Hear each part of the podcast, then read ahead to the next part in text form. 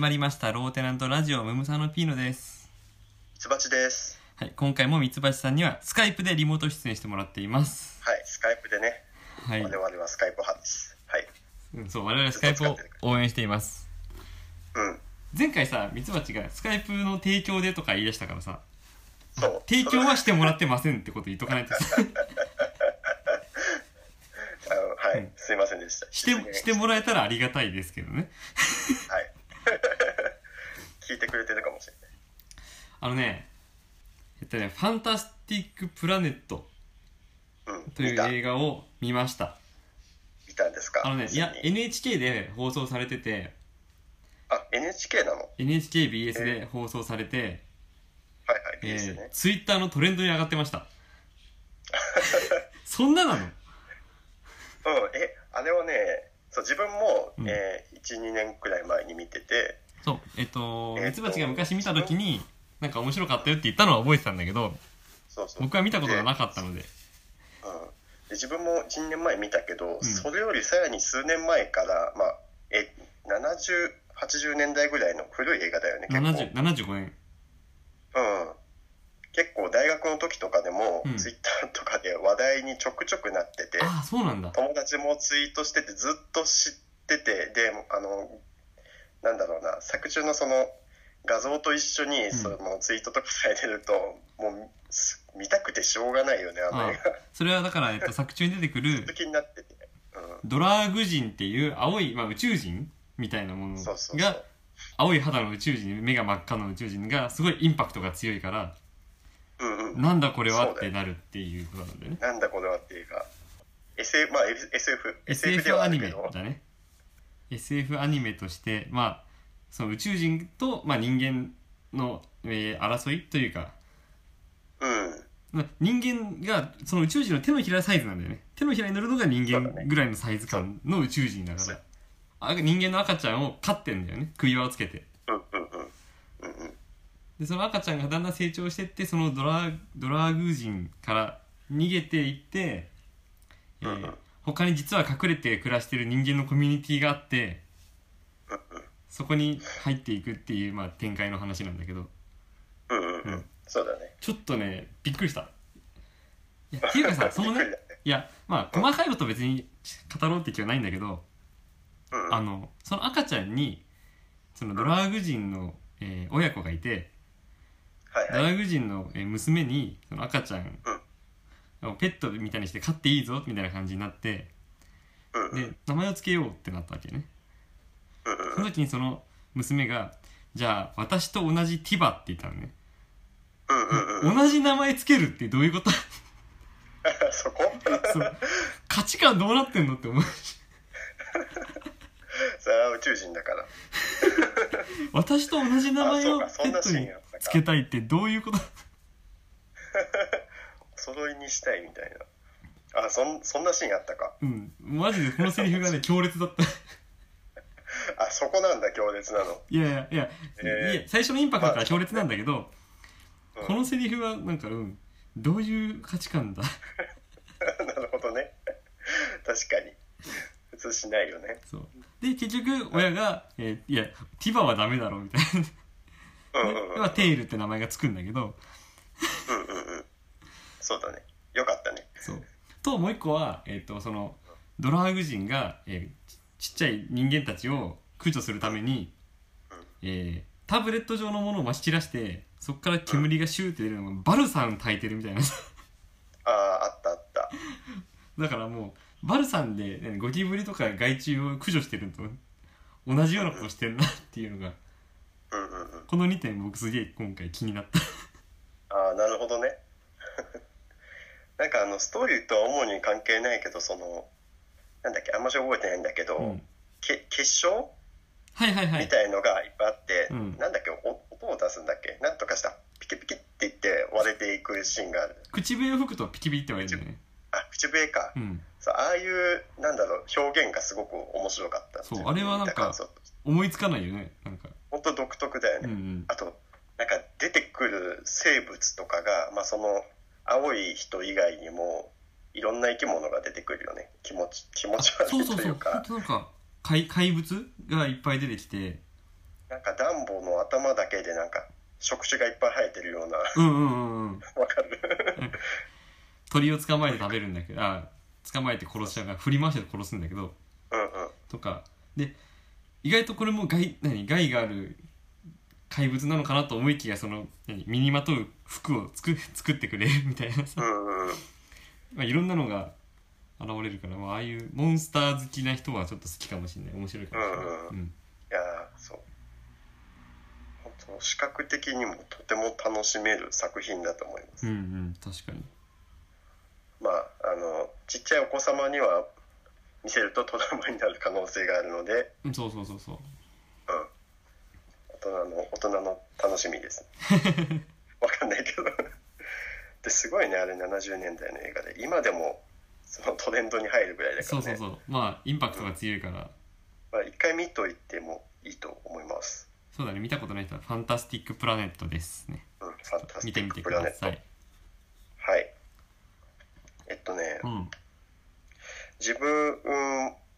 超久しぶりに漫画を買って、うんえっと、今まで自分漫画揃えるっていう文化が文化というか習慣が全然なくて、うん初めの一歩だけ今家にある状態なんだ よね初めの一歩って何巻あるのえっと今何本だっけ120あそんな何ん本だいってるうんいってるいってる130近いかなもうんうでそれ100巻ぐらいからなぜか集めようと思って集めてるんだけど、まあそれとは別で久しぶりに漫画を買ってでピーノさんにもねいつかおおすすめしてあの多分知ってるんだけど多分というか絶対知ってるんだけどあの犬屋敷をねうん 10, 10冊10巻あるんだけどあれ10巻で終わりだっけうん10巻で終わりああそうだそうだアニメを先に見たんだけどうんあれ見てから結構時間経ってるしちょっと楽しめそうだなと思って久しぶりに漫画を買っちゃいましてあれミツバチってアニメだけアニメしか見てないあそうなんだうん僕はミツバチに面白いよって教えてもらってうん確か、えっと、ツタヤでコミック10巻まとめて借りてあそうなんだそうそあアうニメじゃないの僕かコミックで全部見たんだよねそうそうそうそうそうだったでうんえっと自分アニメを先に見て、うんでまあ後半であんま言わないけどすごいあのなんだろう親子愛的なところですごく感動的なシーンがあって、うんうんでそこの声優さんというかその、まあ、主人公のうん犬屋敷さんおじおじいさんがおじいさんおじさんがいるんだけどうんその人のなんだろう叫びというか声優さんのがすごくいい仕事をしてて、うんめちゃめちゃアニメで感動してねへそうそうえそれはどういうどういう内 容なのあ何結構いそれ重要なネタバレになるのねそうそうあ結構後半の2大二大ネタじゃないのあだからえっと言ってしまうとその主人公のおじいさんはすごいもう家族とからも邪険に扱われてて、そうだまあ、ね自分なんか生きてる価値ないよって思ってるぐらいもうこんな年だしって思ってるところに、なんだろう宇宙からうんうんうん宇宙からの何力なんていうのうんまあなんか墜落してきたんだよね、うんそう小でその墜落してきたものがぶつかったのかぶつかった公園にいたところたまたまその墜落に巻き込まれて、死んでしまったんだよねその時におじいさんうん、うんうんと,、えー、と近くにたまたまもう一人少年がいて全然、あの知り合いではない少年もいてその二人が巻き込まれてう、んで宇宙人の会話のシーンが一瞬だけあるんだけど、うんえー、とこの星の知的生命体を殺してしまいました、えー、と修復しないとまずいですみたいなたうだんその状況わかんないけど宇宙人もすごく焦ってて、うん時間がない早くもう何でもいいから体を蘇生して早くこの場から立ち去らなきゃなければいけないみたいな会話があって、うん今、えー、兵器ユニットしかありませんどうしますかって何でもいいもうそれを使ってこの2人を修復するんだって言って目覚める目覚めるとというかまあ一回死んでるんだけど、うん機械の体でその精神もなんだ全てもう再現された状態で機械の体の人間になってしまうんだよ、ね、おじいさんがサイボーグなんだよね っていうところから話が始まるおじいさんはまあその力を使って人を守ったりとか、まあ、困っている人を助けたりとか、うんまあ、病気の人をえー治療して救ったりとかそういういいことをしてる時に私は機械の体になってしまったけど生きている感じがする、あ私は生きているんだって実感できるんで、今まで自分が生きてる価値がないと思ってた分だけそうそうより自分が役に立ってるってことを感じるんだよねうんうんうんうんで一方もう一人の少年の方は、えー高校生うんなんだけど確か彼は真逆でまあ悪の道に落ちちゃうんだけど、うん人を殺している時だけ生きている感じがすると彼は、それは分かんないうん、 どういう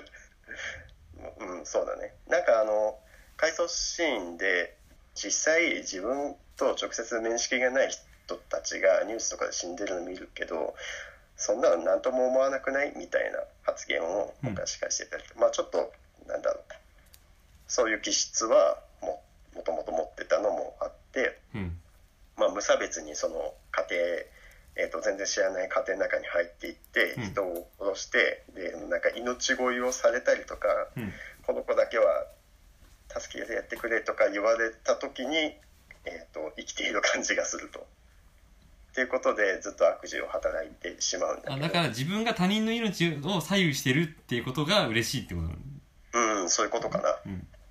な、うん、っていうまあ対局の2人がいてうんそのお話はどうなっていくのかといううん、そ導れね、入このここまででしょまあうん、結構長かったけどね。うんそうまあ現代社会の話で、うん、えーとまあ、その少年の方が、まあ、そうやって殺人とかをして、まあ、時期バレちゃうんだけど、うん、こいつが犯人だってなっちゃうんだけど、まあ、そうなった時のそのメディアの少年の周りの人への影響感とか、うん、ネットの、まあ、2チャンネルみたいなところがあって。うん、うん、そういうところの反応とかがかなりなんかリアルというか、えっとななんだろうなメッセージ性があるというか、うん例えば、えっとまあ、その少年の、えっとまあ、その少年が獅子神ヒロっていう名前なんだけど、まあ、犯人はどうやら獅子神ヒロという16歳の少年のようですって言ってう、ん、でそうするとメディアがその少年の実家にうんメディアが少年の実家に押し寄せてきてで、まあ、お母さんにインタビューとかするんだけど、うんでもうお母さんは本当に息子がこんなことしてるなんて本当に申し訳ありませんってもう泣きながらねうん、やってるんだけど、まあ、それでもネットもメディアもずっと追及を続けて。うん、で最終的にまあお母さんがえ首をつって自殺してしまううんっ、ていう話があるんだけど、まあ、そうそういうことにしてしまっているメディアとかそのネットとかそのなんだろうな本人ではないけどそういうなんか追求してる感じ息苦しい感じも結構出ててうんで、まあ、まあそれが原因でまた少年の方が、えっと、また別の動きをし始めてしまうんだけど。うん、なんか現代社会ならではのその息苦しさとまあ確かにちょっと少年の方もちょっとかわいそうになるよ要素というかとああ、かそのして、ネットに攻撃されてってことそうそうそう、うんまあ、悪は悪なんだけどねまあネッそトののネットで匿名で、言いたい放題するっていうこそとう言いのたい放題している、で苦しむ人が一方でいるよっていう話だね。そうそうそううんあのさ、うんちょうど最近まあえっ、と金曜ロードショーでコナンの映画やったんだけどさうんうんその何年か前のコナンの映画でね、うんえっとかなり離れた距離からスナイパーが銃で、えー人を殺したっていう事件が起こってうんうんはいでえっとそれが2人3人って殺されていくわけよはい東京でねでそれが、えーもちろんテレビのワイドショーとかでもニュースになっちゃってうんでワイドショーのコメンテーターが「これは無差別殺人ですね」っていうわけ、うんうんでえースナイパーがどこからあなたを狙ってるか分かりませんよみたいな煽るわけようんうんうんでそれを聞いて、えっと、SNS でバーっていろんな情報が飛び交ってさ、うんもうありもしない話がいっぱい飛び交ってさスナイパーから狙われないためには傘を差したらいいんだっていうのが風潮してってうんうんで、えー街を歩く人みんな傘を差し始めるわけうんうんである時、えっとそれは、えー無差別殺人じゃないってことが分かってはいはいはいでもそのコメンテコメンテーターは「え私そんなこと言いましたっけ?」みたいなとぼけた感じでさあそうそれが放送された瞬間に「なんだよ」っつって街の人がみんな傘を閉じるっていうシーンがあるんだけど、うんうんううんん、なんかもうすごくみんなはさ不安っていうものに煽られやすいじゃん。っうんうんうんていうことをそうやって表してるなって思ってまあ何新型コロナって1年ぐらい前からみんな街でマスクをするようになったりとかっていうことなんか似てるなってちょっと思うしね。うんうんうんうん確かにでまあネットの情報、まあ、確かか不確かか分かんないことがパーパーパーって出てくるよねってうんうんうんうん思うしうん本当とにかく今新型コロナの情報に関してはみんなさ求めてるじゃんうんうん最近ちょっと思ったのはちょっと頭が薄くて髪の毛がうんはぎかかっててうんうんってるおじさんで、えーワイシャツネクタイの上からなんかこう白衣とか着てはいはいで、えー椅子に座って、えーうんこのウイルスはですね」って語り始めたらなんか その誰でもないのになんか説得力生まれちゃうよねって思うそうかもねそういやてかそういう動画をちょっと見てこれって何者なんだよってちょっと思いながら見たことがああってそそういうのがパロディ的な意味であるってこといやパロディじゃなくてほ本当になんとか、えっと大学のお医者さんとか言ってるんだけどはいはいはいそうそれがどこまで信用できるか分かんないよねってことなの。なんとか大学のの何学者ですとか医者ですとかって言われたら信じちゃうなって思ってそのうん誰がやっても。うんうんまあそうだねごめん戻っていいよ犬屋敷いやいや えだから犬屋敷のミツバチはどういうとこがいいなと思ってその何ネットにお母さんが叩かれるのがいいなって思った いやいやそうじゃないでしょあでそういうことを表してることがいいやなだってからそううえーとリアルな、まあ、うん現代社会が表現されてる世界の中で,、でまあ、主人共感するのはやっぱりそのおじいさんの主人公の方でうんでそのおじいさんが、まあえーえーとそんなもともとスーパーヒーローっていう性格じゃ全然なくて、まうあ、んすごく素朴な、えーそうそ人こで。は面白いよねうん、でなんだ、まあ、本人も僕なんて価値がないって思ってるよううんな、そうなんだよ僕もうん、だ人からが、うん、序盤はすごい好きなのそこのおじいさんがだんだんその自分が役に立っているってことでうんうんなんか性欲を実感するっていう展開は僕はミツバチの言うことはすげえ分かったんだけどうんうんうん後半の若者が暴れまくるところとそうでなんかどういう話だって思っちゃったでもまあその対局まあがそう来たかったんでそういうことだよねすけど、でまあえっ、とこれを言ってしまうのはあれだけどこの作者の奥弘也さんが、まあえーガンツとか、えーまあ、ガンガンツとかヘンとかしか知らないけどまあまあガンツそうでなん言うだとガンツの人なんだそうそうガンツへえの人。ー、でこの人は、えっと裸体となんか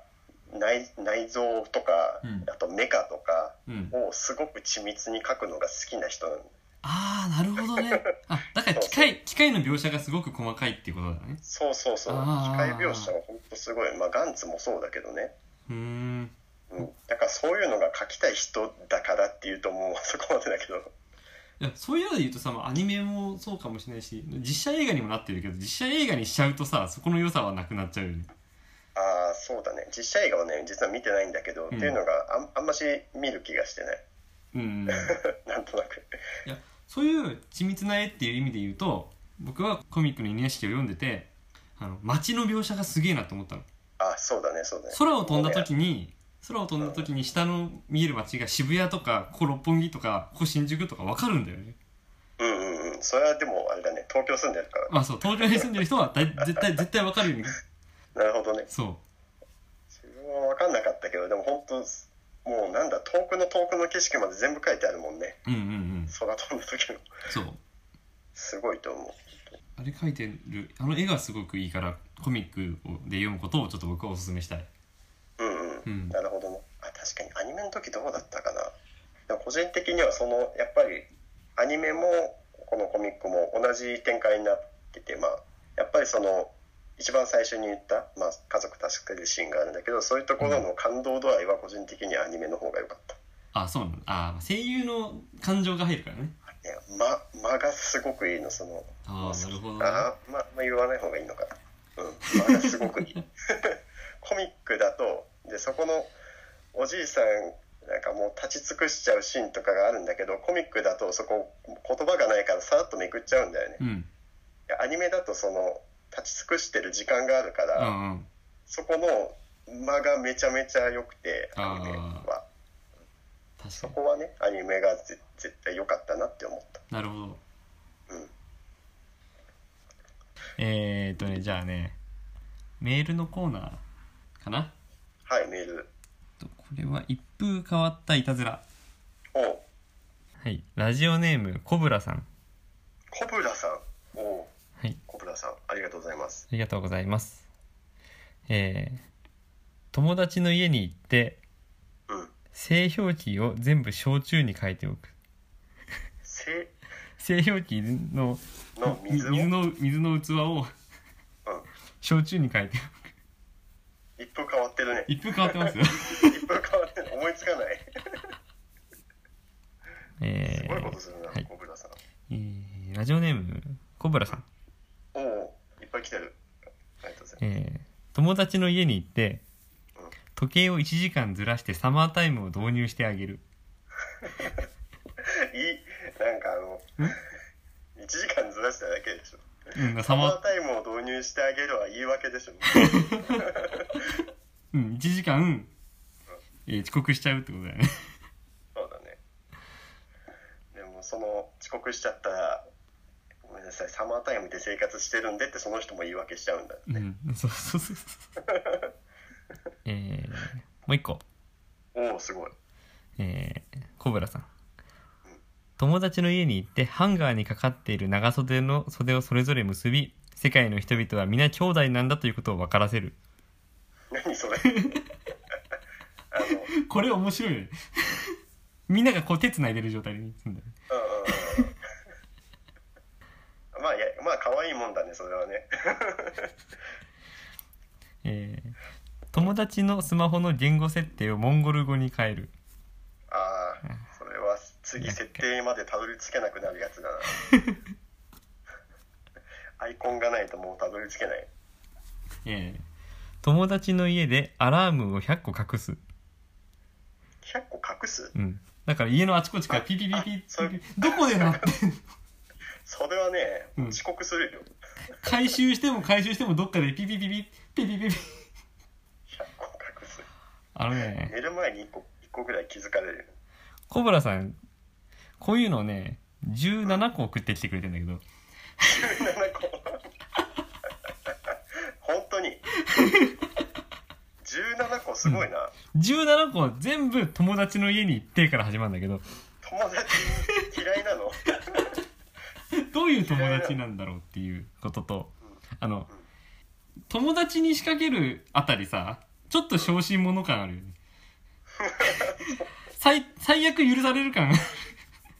別にそういいんじゃないいたずらだってまあ近しいんいやあとそう一風変わったいたずらだからただのいたずらじゃダメだからねうんなるほどね最悪許されるじゃんこれはうんうん、うん、えー小原さんありがとうございました。ありがとうございますはい。えー今回のじゃあ宣伝コーナーは、えどっちを紹介したいんだろうねファンタスティックプラネットと犬屋敷です2個どっちもいいでしょまあいい、まあいいけど。まあいいだっけてど。さ なんか自分が紹介した犬屋敷を押すのもうんあれだし、いや、どっちも、どっちもミツどバっチちがも紹介してる、ね。どっちもどっちも好きだもん自分どっちもだミツバチ初だからね。僕は後からだからて。そうそうそう確かにはい。じゃあ、えーはいファンタスティックプラネットと、まあ、犬屋敷うんなどなど、まあ、見た方とか、えー感想とか、自分はこういう、えー考察をしたとか、うんうんうん、意見があれば、えーメールを送ってください。はい受付メールアドレスはローテナントラジオアットマーク Gmail.com えー綴りを言います LOWTENANTRADIO アットマーク Gmail.com です募集中のメールテーマは「令和のなんでだろう、はいこれって何なの?」一風変わったいたずら感染予防対策のコーナーの4つですえーミツバチクイズもありますあミツバチクイズ も引き続きそう先週ミツバチクイズ言ってなかったからねはい、えー詳しい内容は番組ホームページローテナントのラジオ局を見てください簡単な投稿フォームも用意してありますまた来週、また来週えー、さよならムムサノピーノでしたミツバチでしたシェイクシェイク